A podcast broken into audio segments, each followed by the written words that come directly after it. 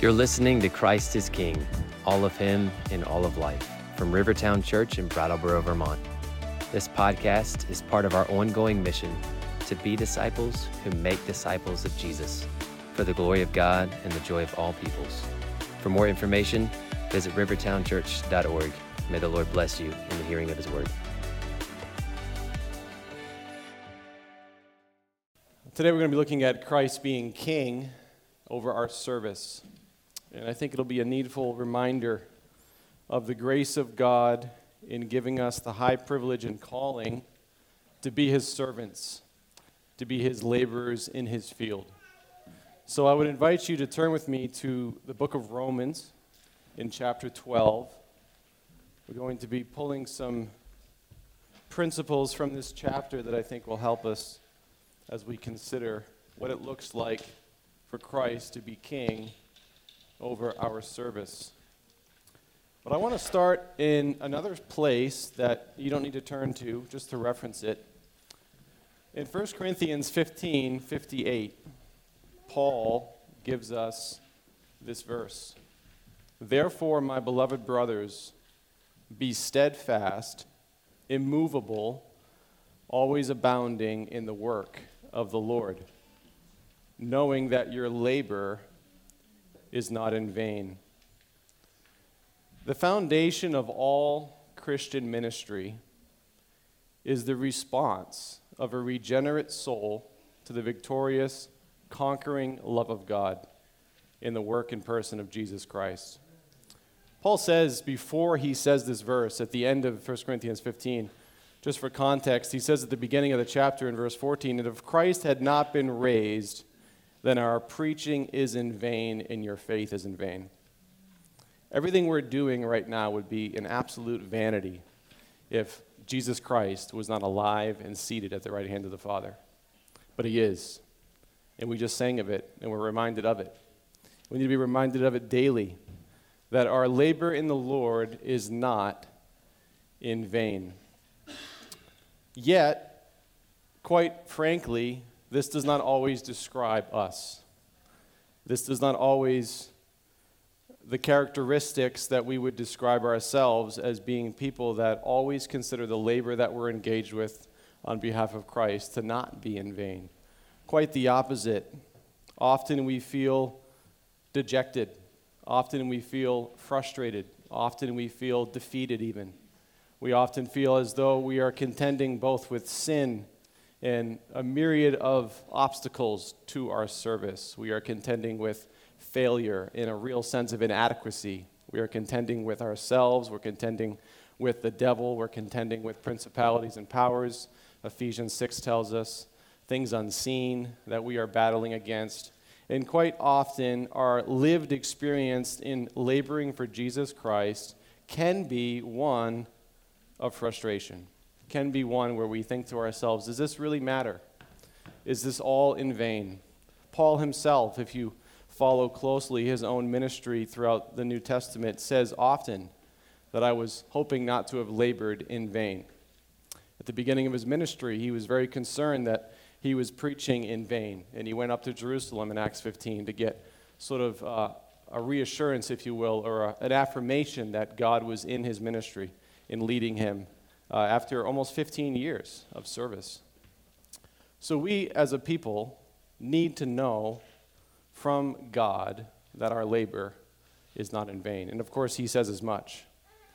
Just quickly, 1 Corinthians 15 58 reminds us of three important characteristics that describe the Christian servant. First is steadfastness, second is unmovable, and third is always abounding. Before we pray, I just want to look at these quickly. Steadfastness is to be settled, unmovable is to be firmly persistent, and always abounding is to exceed in quality and quantity over and above a set measure. This is to describe the service of God's people. Does it describe you this morning? Or do you feel often that this is not me? That I'm not settled? That I'm not persistent? And that I'm not exceeding in the labor that God's given me over and abundant my measure. But if that's not you this morning, then I pray that Romans 12, as it did for me, will help you and assist you in being a more faithful servant of Jesus Christ. So let's pray and we'll jump into the text. So, Father God, we thank you for the precious privilege of gathering as your people freely. But Lord, we don't come to your table without some sort of weight. We don't come without some sort of trial, without some sort of suffering, without some sort of pain. And perhaps we've had a victorious week. Praise you for that. Perhaps we've had a defeated week. However, we come to you, your truth is the same, and you are the same. You remain unchanged yesterday, today, and forevermore. Let us come to your word with hungry hearts, an open heart, an open mind. Speak to us as only the Spirit of God can through the revealed truth of Scripture and accomplish your good pleasure in and through us. For your glory, in Jesus' name. Amen. Romans 12 is a loaded chapter. We're not going to cover the whole thing today. We're going to be looking really at the first six or seven verses as our main point of emphasis. And in Romans 12, we would be amiss if we don't first set the context for why Paul is saying what he's saying in Romans 12, and we'll do that in a moment. But I would like to read just through the text that we'll be covering. And in verse 1 of Romans 12, many of us will be familiar with it. Paul says, I appeal to you, therefore, brothers, by the mercies of God, to present your bodies as a living sacrifice, holy and acceptable to God, which is your spiritual worship. Do not be conformed to this world, but be transformed by the renewal of your mind, that by testing you may discern what is the will of God, what is good and acceptable and perfect. For by the grace given to me, I say to everyone among you, not to think of himself more highly than he ought to think, but to think with sober judgment, each according to the measure of faith that God has assigned. For as in one body we have many members, and the members do not all have the same function. So we, though many, are one body in Christ, and individually members one of another. Having gifts that differ according to the grace given to us, let us use them.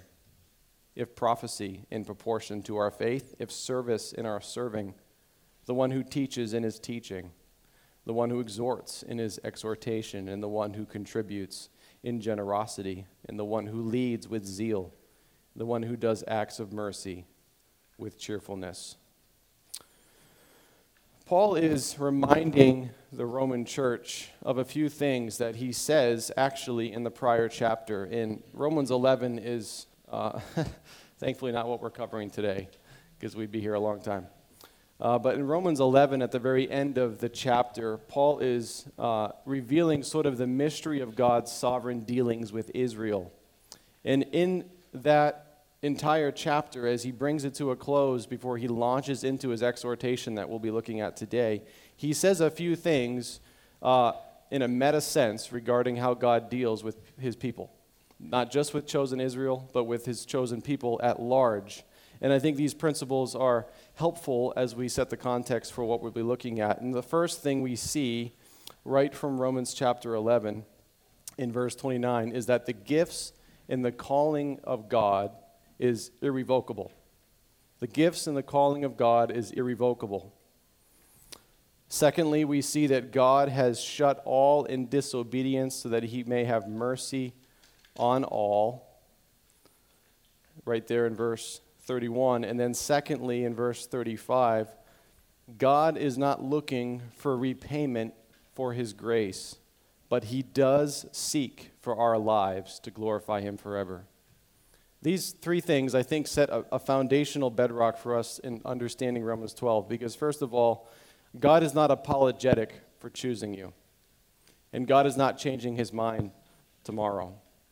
God has called you, if you are a true child of his, and he has given you gifts, and he has given you a ministry, and he is not taking it away. Now, you can certainly disqualify yourself, and that's a whole other message. But presuming that we are seeking to faithfully discharge our ministries, take courage, brothers and sisters, that God is not sorry for choosing you. And He's actually not even uh, really disappointed in you, albeit that you are pursuing holiness in the fear of God. He is not going to remove His hand of blessing from you because His gifts and calling, He does not change. And sometimes we feel as though God, you know, had a plan A for our lives, and now he's got a plan B. And certainly there's doors that may be shut to us because of decisions we make. And certainly decisions have consequences, particularly sinful decisions. But we need to have a much higher view of God than being deterred by the failings of men. Hence Romans 11. Secondly, we need to realize that God's foundational dealings with us as his chosen people is not on merit, but on mercy. It's the gospel 101. God deals with us not on merit, but on mercy. He has called you by mercy. He has made it such that we are completely dependent on mercy. And He's not dealing with us, thirdly, on the basis of our works bearing our own righteousness, but rather that our entire lives would give Him glory. That, this is the foundation of Romans 12. Not that we're seeking to somehow pay God back for the grace He's given, because we never can, but that we would simply give ourselves to God and say, Lord, let my entire life from here to eternity glorify you. And I think these simple truths from Romans 11 set the table for us as we jump into Romans 12, because in Romans 12, Paul is going to say four things that for the Christian in service to Jesus Christ, we need to know if we're going to faithfully walk for the long haul committed to Christ. The four things that we need to know. First of all, in verse 1, we need to give ourselves to God. We need to give ourselves to God. That's why he says, I appeal to you, therefore, brothers, by the mercy of God, to present your bodies as a living sacrifice, holy and acceptable to God, which is your spiritual worship. This is an awesome truth because unfortunately, many in service to Christ get it backwards. They are seeking to do things for God before they've ever given themselves to God. We don't do anything for God before we give ourselves to God. It says in Acts 13, when Paul was beginning his missionary journeys before that, that in the church at Antioch there was prophets and teachers. Among them was Saul and Barnabas, Paul and Barnabas. And it says there in Acts 13 that they were ministering to the Lord in fasting.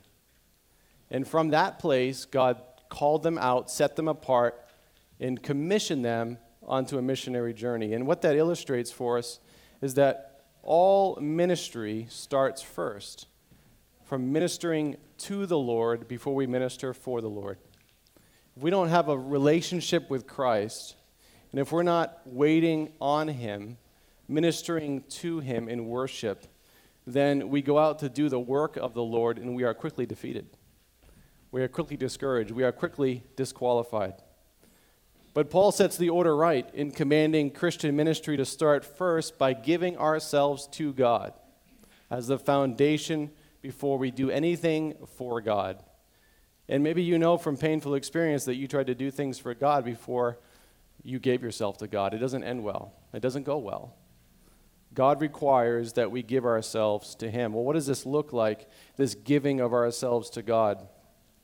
Well, Paul, first of all, appeals to them. He beseeches them. This word has the idea of coming alongside someone and kind of speaking into their ear. It's a very intimate word. It's a word of helping and assisting and encouraging. And sometimes we need that, don't we? We need someone in our lives to come alongside us not push us so much, but just kind of throw their arm around us and say, hey, let's keep going.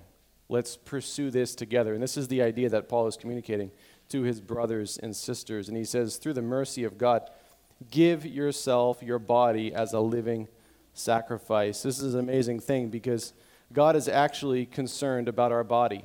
Now, in this context, in that world against the powers of Gnosticism that were prevalent um, in that day, it was very common to think of your body as completely divorced from all things spiritual, and that there was uh, a divide between really the secular and the sacred, between the physical and the spiritual. And, and, and God actually, through Scripture, reverses that and says, no, there's a combination of that which is spiritual working its way out through the physical.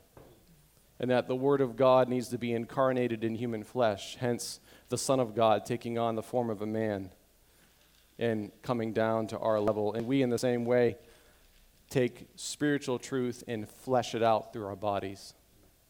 And our bodies matter, and God wants our bodies. But bodies here doesn't speak merely of physical flesh, it speaks of the entire person. It's got a holistic view in mind. It's your body, mind, and soul. It's the whole package. Sometimes we give God part of ourselves. Sometimes we, we keep a part to ourselves. And this creates a tension in the Christian life that's unhelpful and unholy. God says, Give all of me to me. First of all, God owns you anyway. The believer who yields himself entirely to God for his pleasure isn't giving God anything he doesn't already have, but rather they get the very one that their body was created for. We're not giving God anything he doesn't already own. We're simply receiving the benefit in our bodies of the one who owns us. We're the ones that really benefit from giving God our body. He already owns it. When we give ourselves to God entirely, it's the soundest act you can do for your well being. The best decision you can make with your life is to give God your body. No matter what else you do, you can be the healthiest person on the planet. If God does not have your body, you are sick. God seeks you. He created you, He wants you. And God seeks what He made to bring Him glory, and He will satisfy the heart and soul of the one who gives Himself, all of Himself, to God. So, this is the foundation of Christian service that we give our bodies to God. How do we give it as a living sacrifice? This is a really it's kind of an oxymoron in many ways. How does a sacrifice remain alive? Sacrifice is meant to be killed. And in a real sense, this speaks of the nature of our Christian service and our dedication in that it's an ongoing sacrifice. The altar is to be perpetually lit. We're to be perpetually giving ourselves afresh to God. I find great encouragement in that because there's been many times in my life where I've given myself to God only to take myself right off that altar and say, No, I want part of me back.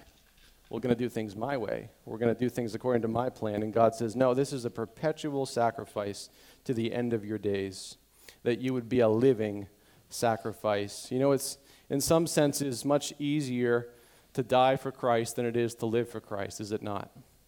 It'd be easier just to kind of have a, a final stand, a moment in which all of the trials of life come to an end. And if you've been walking with the Lord for a long time, there's moments where you just wish God would take you. You'd be like, man, it'd just be easier if, like, somebody would just end it in the name of Christ. But it's much harder to live for Christ. But God gives us the grace for it. And that's why this living sacrifice is perpetual, it's ongoing. But not only that, it's holy and acceptable to God. This is really important because we ought not to be doing anything for God that's not first holy and acceptable to God. This kind of dedication, this kind of service is what God seeks. Not only that, it's what's pleasing to God. And man, we can do all kinds of things in God's name, but if we don't give ourselves to God, it's not pleasing worship. It's not true worship. God reminds us of the need to have a perpetual altar in our lives upon which we willingly give ourselves time and again and again and again because we need the reminder. Also, he says, This is your spiritual worship. This is such a mouthful. Because what spiritual worship really speaks of is literally, it's a loaded term, and I'm going to do my best to break it down for us. It simply means reasonable, you might have in your Bible. That's a very helpful translation. It's reasonable. It's, it's, you could say, literally logical. That's all true. But it's even more than that. It's a sacrifice that is pleasing to God because its logic has been informed by Scripture. I'll say it one more time. It's a sacrifice that is pleasing to God because its logic, its intellect, its will, its mind has been informed by Scripture. That's what makes it logical. It's obedient worship, it's not lip service. And I think this is awesome because you will never truly read and understand the Word of God and the work of Christ and arrive at a more well reasoned position than to say, I'm going to give my whole person to God. See, the devil will cause you to reason in a different way, won't he? And if in, in your Christian life you've arrived through reason, quote unquote, at a different decision than giving yourself to God, then you've reasoned wrongly. And you haven't reasoned biblically. Isaiah 118 reminds us to come, let us reason together, says the Lord. If you're reasoning through the scriptures and doing that which scripture clearly communicates, in hearing clearly from the Lord, then the most logical thing you can do in obedience to the truth is to give yourself to God. There is no other thing that Scripture will tell you to do. And I find that so amazingly helpful because sometimes we really get locked up. We, we wonder what the will of God is. And if you truly read your Bible, you will arrive time and time and time again at this one point of emphasis give yourself to God. When you know not anything else to do, give yourself to God. When you know exactly what to do, give yourself to God. There will never be a better logic. There will never be a better informed decision than this. And this is what Paul is getting at when he says this is your spiritual worship. It's a worship not purely emotional and not purely rational, it's the combination of both as being informed by the word of truth.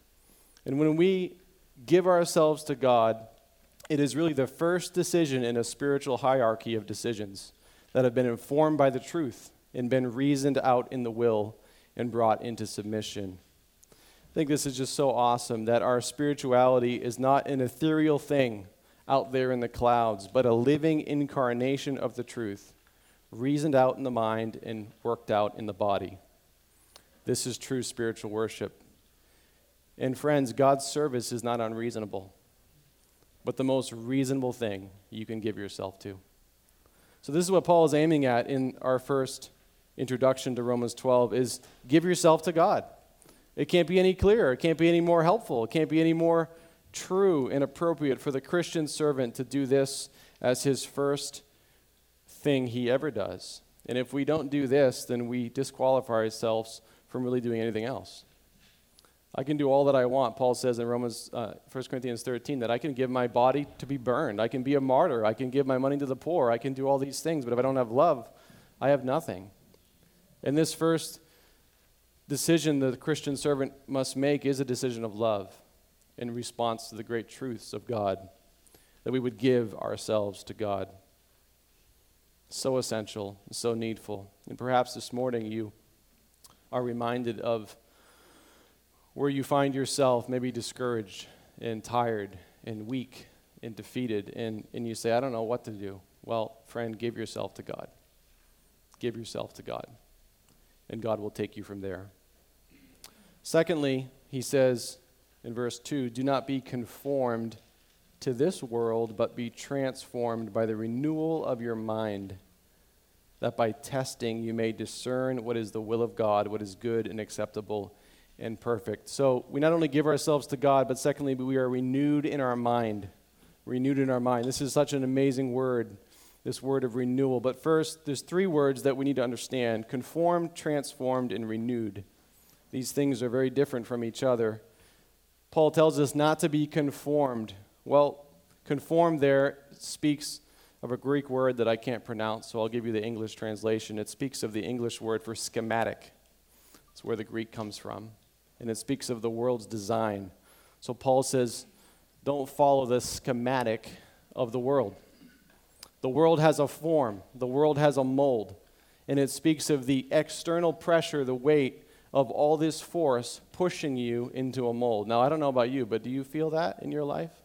Do you feel the weight of the world seeking to mold you and form you in its design, in its schematic? Paul says, do not be squeezed into this mold. But conversely, and this is how you combat it, be transformed by the renewing of your mind. This word transform is where we get our English equivalent of metamorphosis. It's only used three times in the entire New Testament. It speaks of Jesus' transfiguration. 2 Corinthians 3:18, Paul says that we are transformed uh, in the same image from glory to glory, and then here. The only three times it's used. It's the, it's the word for metamorphosis. It speaks of the internal pressure pushing out, combating the external pressure. We all know that if there's too much external pressure on a thing, it's going to crush it. But if there's enough internal pressure to combat that external pressure, it's really how boats float. It's the same kind of idea.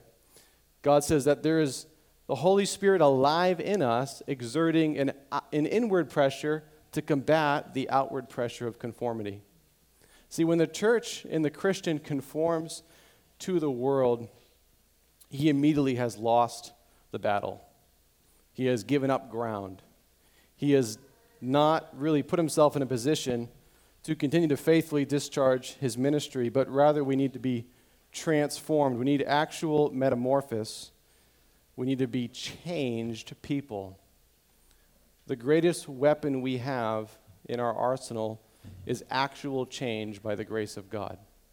See, all the world can offer is a mold. You're just a clone of a clone of a clone. You're just everybody else. And you might think you're autonomous and think you're independent and think you're doing things your own way, but you're just like your neighbor. You're just like your friend. You're just like your coworker. God says, No, I have a much higher thing in view. I have complete transformation in view. I have a change from the inside out. But this is going to be done by the renewal of the mind. And this word renewal speaks literally of renovation. And I think this is so helpful because in our lives, God is going to renovate you. You know, when we start to serve Jesus, things go really well for a time. And we have a view of what that's going to look like. I don't know about you, but that's so many idealistic views of what it meant to serve Christ when I started. And the Lord, throughout the last 20 years of my life, has been taking a sledgehammer to so many of the things that I thought serving Him looked like. Now, I could bemoan that and I could complain about that, but the reality is, this is exactly what's supposed to happen.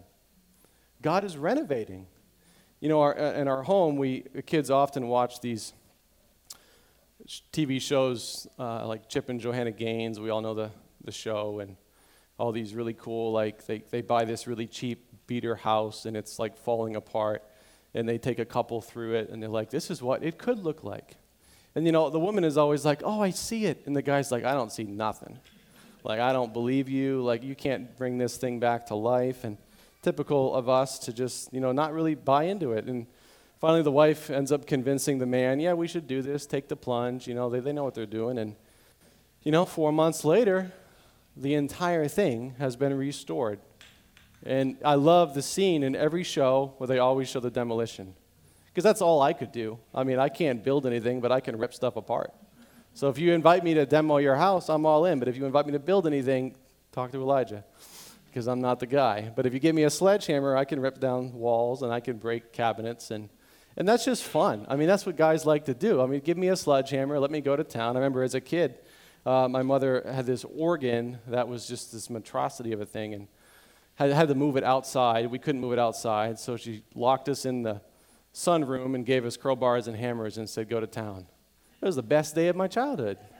We were there for like six hours just ripping this thing to shreds.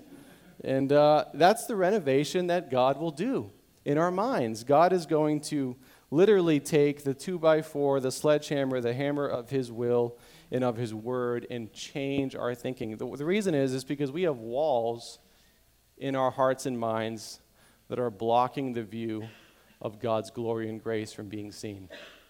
We have structures and ways of thinking that need to be torn down. And when we first start to serve Jesus, we can mistakenly think that like we've arrived. God has like given me a ministry, like I must be there. And then you quickly realize that you are so not there. But God's faithful, and God is going to rip down all kinds of walls in your life. And He's going to pull down sheetrock, and He's going to make a mess before things get better. That is all part of serving Jesus Christ. And maybe you're in that season of pruning that Jesus told his disciples would happen. That if you're bearing fruit, you're going to be pruned. There's going to be some things that, as you bear fruit, other things are going to have to die.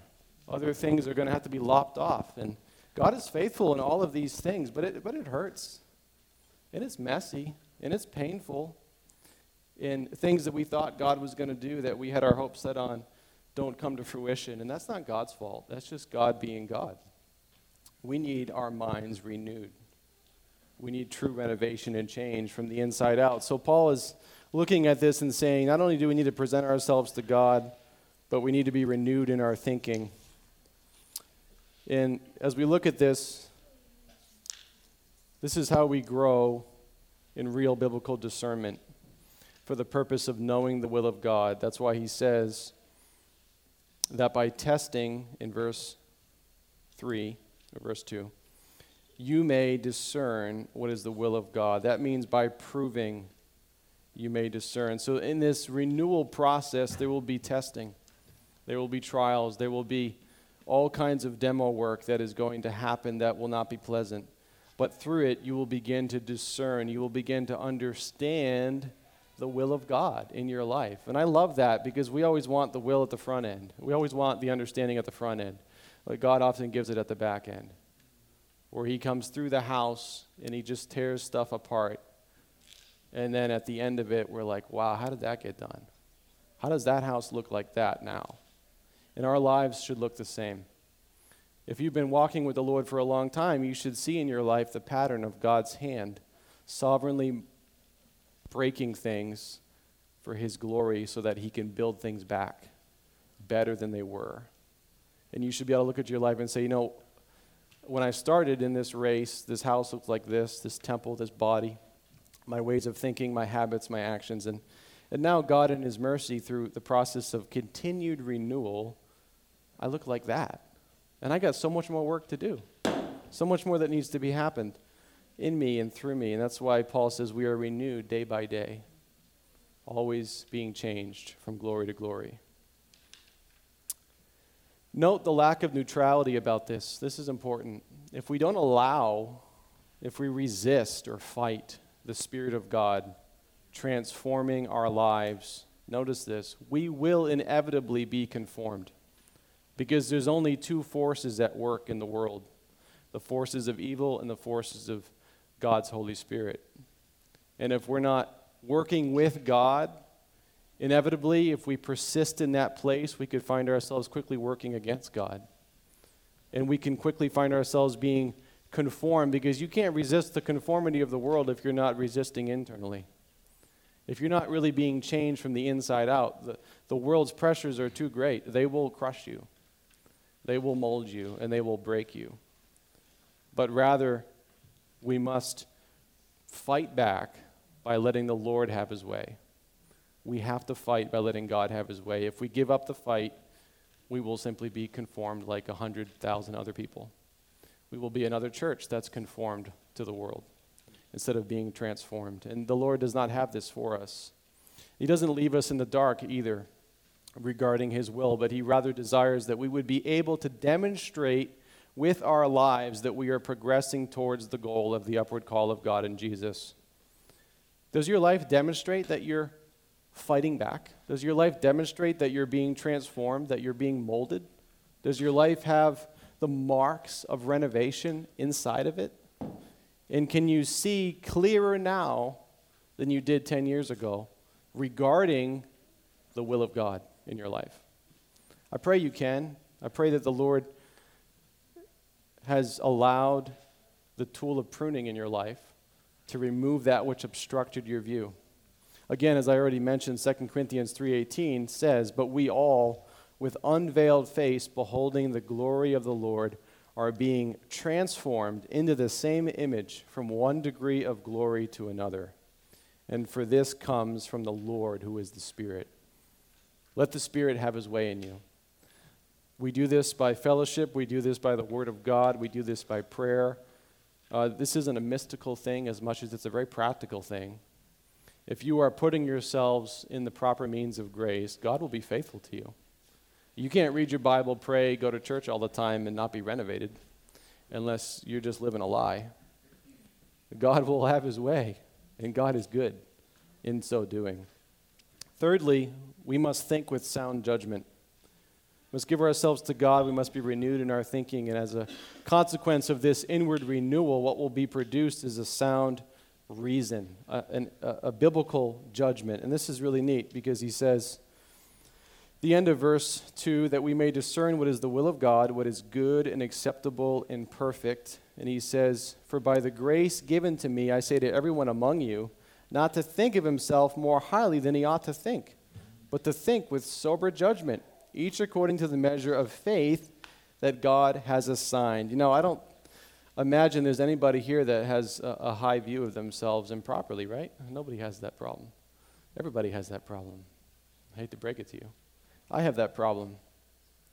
We think wrongly about ourselves. And we think wrongly about ourselves mainly because we think wrongly about God. Proverbs chapter 4 tells us that so as a man thinks, so he is. So our thinking needs to be changed, right? We've already looked at this a little bit. But I love how Paul starts this little section when he says, By the grace given to me. I love that. Paul knew what he was talking about. Not only that, you can imagine this guy before he was Paul Saul in Acts chapter 9 on his way to Damascus, riding his proverbial high horse that Jesus literally knocked him off of on his way to doing what he thought was the will of God. And, and that is such an apt description of many Christians in their service to Jesus. We are going full bore, riding the high horse of pride, doing great things for God until one day we wake up and find ourselves on our face and God has removed us off of our spiritual high horse. And He has humbled us, and He has brought us through broken things. He has revealed to us that though we had great zeal, we had no love. And though we had great passion, we had no perspective. And though we had great promise, we were proud. And God humbles us like He did Paul. And Paul, much longer after that incident, says this that by the grace given to me, meaning learned firsthand, I say to all of you, no one's excluded, do not think of yourself more highly than you ought to think. How I need to hear this because it's so true. We all need to realize that we are prone to think automatically with an inflated view of who we really are. This is, quite frankly, how we're born into the world with a sin nature. And the Lord, of course, is faithful to to do this work of renovation, and this is one of the sure marks of growth and grace when we can think rightly and honestly about ourselves before God. This is one of a true mark of maturity when we know we're progressing in the Christian life, when we can really say uh, that we both understand who God is and we understand our place before God. I th- think that's why Isaiah 6, uh, when Isaiah is before the Lord and he just says, Woe is me is the foundation point of his ministry. When he realizes he has reached the bottom, he's as low as he can get unless God kills him. He says, Woe is me. All the excuses have been removed, all the inflated view, whatever it was. And God, of course, does a work of renovation in Isaiah in touching his profane lips. And then Isaiah, all he can say in response is, Here am I, send me. Send me. And this is the place God wants us. He wants us with a right judgment of ourselves. The problem is, is there's two ditches on this straight road. There's the ditch of pride, and then there's a ditch of pride on the other side, which simply is always putting myself down. I'm always kind of like abasing myself needlessly. I always have this pessimistic view that I can't do that because, or we always have these like Moses built in excuses why we can't obey God. That's another form of pride. So these two ditches can really keep us on the sidelines from being used by the Lord. What we need is to think rightly. Sometimes you'll think that humility is thinking badly about yourself. We are to be poor in spirit. We are to understand the gravity that in our flesh there is no good thing. We're to understand that. We're to apprehend that. We're to believe that. And if you don't believe it, God will make sure you do because you live long enough and you realize there really is nothing good in this flesh. It's just always bent to evil. And we realize this in our lived experience. So God is faithful to cause us not just to put ourselves down so that we can excuse ourselves from serving God and not to put ourselves up so that we're higher than we ought to be, but that we would put ourselves in the right place to be used of the Lord, to think rightly about ourselves in light, he says, of the measure of faith that God has assigned. You know, one of the challenges in serving Christ is that uh, we have to come to the place where we realize that as an individual Christian, I'm not the whole package. I don't have it all. Sometimes we can think that we are like God's gift to the world. Uh, and, and though we would never articulate that, we certainly can think that. We can think like, man, I'm the most gifted. I got such potential. I got just the, the road is paved. God is going to use me. I'm going to be the next D.L. Moody. And it's not necessarily wrong to have aspirations. Uh, I mean, you need to have some aspiration for the Lord wanting to use you. I mean, if you just if you don't want the Lord to use you at all, then like you're in the wrong room. Be saved, repent. But I mean, all of us, I'm presuming, want to be used of the Lord. And I remember as a child just reading uh, the stories of these great men of the faith, and like, I want to be like that. Praise God for that. You should want that. But just think rightly about it. You may want to be D.L. Moody, but you might not have his gifting. You may want to be Billy Graham, but you might not have his calling. But you have something. You certainly have something, and you probably have more than you realize. And God has given you something that He's not taking back. And God's called you in a way that He's not revoking. And He expects you to walk in it. And I think it's awesome that Paul says we need a right understanding both of ourselves and of the portion of faith that God has given to us. You know, often we think that the whole church, if they simply were like us, everything would be right. If everyone was just like me, man, this church would be thriving. How silly that is, right? Thank God everything is not like me. We'd be in real trouble. But this is what Paul is getting at that we would have a sound judgment. Because pride is the quickest way to get put on the shelf by God. And the independent spirit is antithetical to being poor in spirit. And will actually cause us to live in a state of spiritual blindness. And many Christians must mature to think rightly about themselves. And a, a, mature believer will understand the power of the grace of God in and through him, doing what they cannot do themselves. And they will believe God and act courageously in faith. What does right thinking look like? It's thinking that applies faith in what the Word of God teaches him about himself and about God and appropriates that truth about God and does it. That is right thinking. Any other kind of thinking is skewed. Any other kind of thinking that doesn't put God in his proper place and me in my proper place is skewed thinking. And it's a wall that will have to be renovated. And we have lots of those in our lives and lots of those in our thinking, where God is going to come in and renovate uh, and renew us because he wants us to think rightly first about him about His Word, about His truth, to appropriate that rightly and to live it rightly. And this is a process of change. This is a process of maturity. This is a process of growth and grace. So Paul says that we need to be uh, renewed and we need to be uh, thinking soundly. And then, fourthly, we need to use our gifts and not neglect them. 2 Timothy chapter 1 verses 5 through 7, Paul writes to Timothy his final letter before he's martyred. And he tells Timothy something that's over the years been very helpful to me. And he says, I am reminded of your sincere faith, a faith that first dwelt in your grandmother Lois and your mother Eunice, and now I am sure dwells in you as well.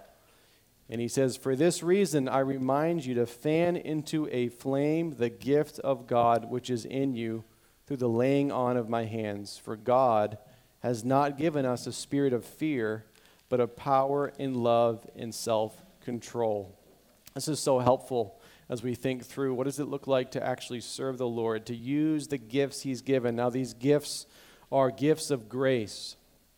Uh, sometimes we get the idea that our spiritual gift is like a personality test or like it's my predisposition, uh, the things I'm good at, and sometimes those things blend together for sure. There, there's proclivities that God has hardwired in us that uh, do help and assist us in our calling. But the gifts that God gives his people are gifts of grace, not of personality.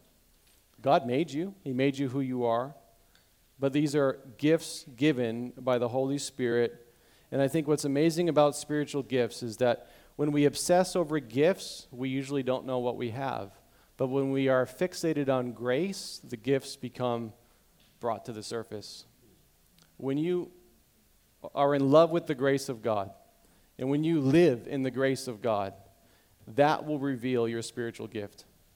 But if you fixate on what is my gift, what is my gift, what is my gift, how do I got to serve, that's a valid question. But if it's your obsession, uh, you will miss the grace of God and you will always be wondering, how can I serve Him? But if you live in the grace of God, God will reveal and bring to the surface through the plethora of His people in your life, speaking and, and just getting opportunity to serve the Lord, those gifts will come to the surface. But let us be fixated on His grace. And in so doing, God will reveal our gifts. And Paul is reminding Timothy that he has not given you a spirit of fear, he's not given you a spirit of doubt, but of power and love and self control. This word self control could be rendered sound thinking or a sound mind.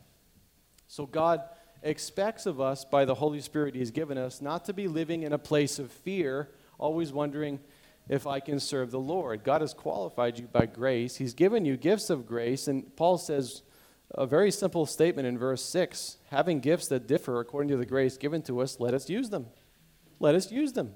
Pretty straightforward. Nothing could be more practical. If you have uh, a burning desire to be used of the Lord and, and you have a sense that God has gifted you in a way, well, then do it. Do it. Don't be afraid of failure. You're going to fail. I mean, I'm so thankful for the people that have given me opportunity to exercise gifts so poorly so that I could grow. And that's continuing to happen to this present day that there are other people that are uh, further along than you, that, that assist you, that give you opportunity to serve. Now, everything you put your hand to for Christ may not be like your lane. You know, I mean, you think of a track meet. I used to run track, probably many of you did, and you know, you have your certain races that you're kind of wired for and good at and competitive in, and you know, at the end of the day, the Christian life can sort of be like a track meet where we think of ourselves like I can only run the 400, and if I'm not serving in the 400, and if I'm not running in the 400, then I can't do anything else. And God may require you to run 800. God may require you to run a mile. And you might be better gifted for the 400, but sometimes a runner is a runner. A servant is a servant. And God says, do this for a season. It might not be your gifting, but you're a servant. And servants do what their master commands. And in times in our lives, God will put in front of us things that we do not like. Many things that we do not like, that we're not uh, maybe even really gifted for. And I'm not suggesting that you should stay there. Uh, there's certainly wisdom to be found. It's part of the renewing of the mind that we realize what our lanes are and that we get in the right lane. But occasionally, in the process of growth, we will find ourselves running races and serving the Lord in ways that we did not expect, that may not be long term, but they're seasons of training. And if you can run the 800 well, you can probably run the 400 better. And that's kind of what God does in our training process is, you know, he's shaping and molding us and, and he's given us gifts and we just simply need to use them. But the danger is, is that we neglect them out of fear, out of doubt, out of pride, out of an unwillingness to be used of the Lord, to put ourselves at risk of embarrassment, or whatever it might be, whatever the reason is, it can become sin for us if we don't use the gifts God's given. And I, I got to be honest with you, neglecting your spiritual gift is a sure way to frustrate yourself. Is to frustrate yourself in the Christian life, to not walk out uh, and use your gifts. The diversity of gifts just in this room alone are multifaceted and diverse. And God has given each one of you probably more than one spiritual gift to be used in His service, both in His body and in the world. And so it's an amazing thing. And Paul says, use these gifts and he goes through the list of some of them. He says, of prophecy, serving, teaching, ex- exhortation, contributes, generosity, you know, in generosity, the one who leads with zeal, the one who does acts of mercy with cheerfulness. You can find other lists in the New Testament, 1 Corinthians 12, um, Ephesians 4. Uh, you can have different, you know, samplings, if you will, of, of some of the ways that God has given gifts to his people. But ultimately, all of these things serve us as people in ministry. And I love how Ephesians 4 reminds us that, you know, the gifts that he's given the church through apostles and prophets and uh, um, pastors and teachers and evangelists are for the purpose of equipping the saints for the work of ministry. So if, if you have in your, in your mind that ministry is like only what's happening right now or only what happens in the four walls of this church, then again, renovation needs to happen in our thinking. God needs to rip some walls down because that is certainly not the case. This is actually all for you to be equipped, us to be equipped, so that we can go and do the work of the ministry. So, again, all these things as we close, we're to give ourselves to God, be renewed in our mind, to think rightly about God and ourselves, and simply to use your gifts. Don't neglect them. And in these simple ways from Romans chapter 4, I think we can find great help in continuing to be faithful servants of Jesus Christ. Because again, the big idea is 1 Corinthians 15 58 that we would be a people that when God looks at our lives and others look at our lives, they can say of us that we are steadfast, we are settled in our calling, we are immovable. Paul says in Ephesians 20 that these things don't move me, for I consider my life as of no value to myself, but that I might fulfill the ministry given me by Christ, and that we would be abounding in the work of the Lord. And I like how John Piper describes that. He says of that particular word, he says we should just be doing a lot of it. Do a lot of ministry. I love that. Like, just be free to do it. We, we just suffocate ourselves sometimes, not want to do the wrong thing. And God just says, be free. Serve me. Do ministry. All of us should be engaged in ministry. If you're not engaged in ministry, get engaged in ministry. Ask the Lord, how can I use the gifts God's given me? And then submit that to the authorities in the church that you're a part of, the pastors in your congregation, and say, put me to use. And God will be faithful. Don't buck the system. They might give you something that you don't like. There's an old story I heard of a church in California where a guy, big church, thousands of people, complained about the parking situation. Parking was a debacle every Sunday people coming and going, and nothing was organized. And he had been coming for a while, and finally went up to some of the assistant pastors in that church and said, You know, the parking really is not good, and you guys need to do something about this. And they looked at him and said, Welcome to the ministry. You do something about it. He was all ruffled and offended, and he's like, Oh gosh, like, how could they say that to me? And thought about it, went back, and well, who became the guy that did parking? 20 years later, he's a pastor leading a church. And this is how God starts and God will finish if you give yourself to God. So let's pray.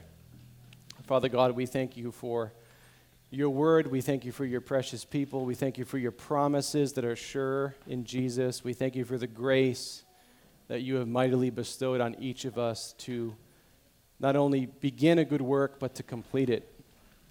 Thank you that you give us assurance of this grace and that you have called us to this good work since the foundation of the world, we are your workmanship, created in Christ Jesus for good works. Let us put our hand and our hearts to them. Let us not look back. Let us renounce the things behind us, pressing on towards the goal of the upward call of God in Christ Jesus. Give us the grace to do this, to do it faithfully, do the renovation that needs to happen in our thinking. And we praise you, Jesus, for the privilege of serving you and being called your own. In Jesus' name, amen.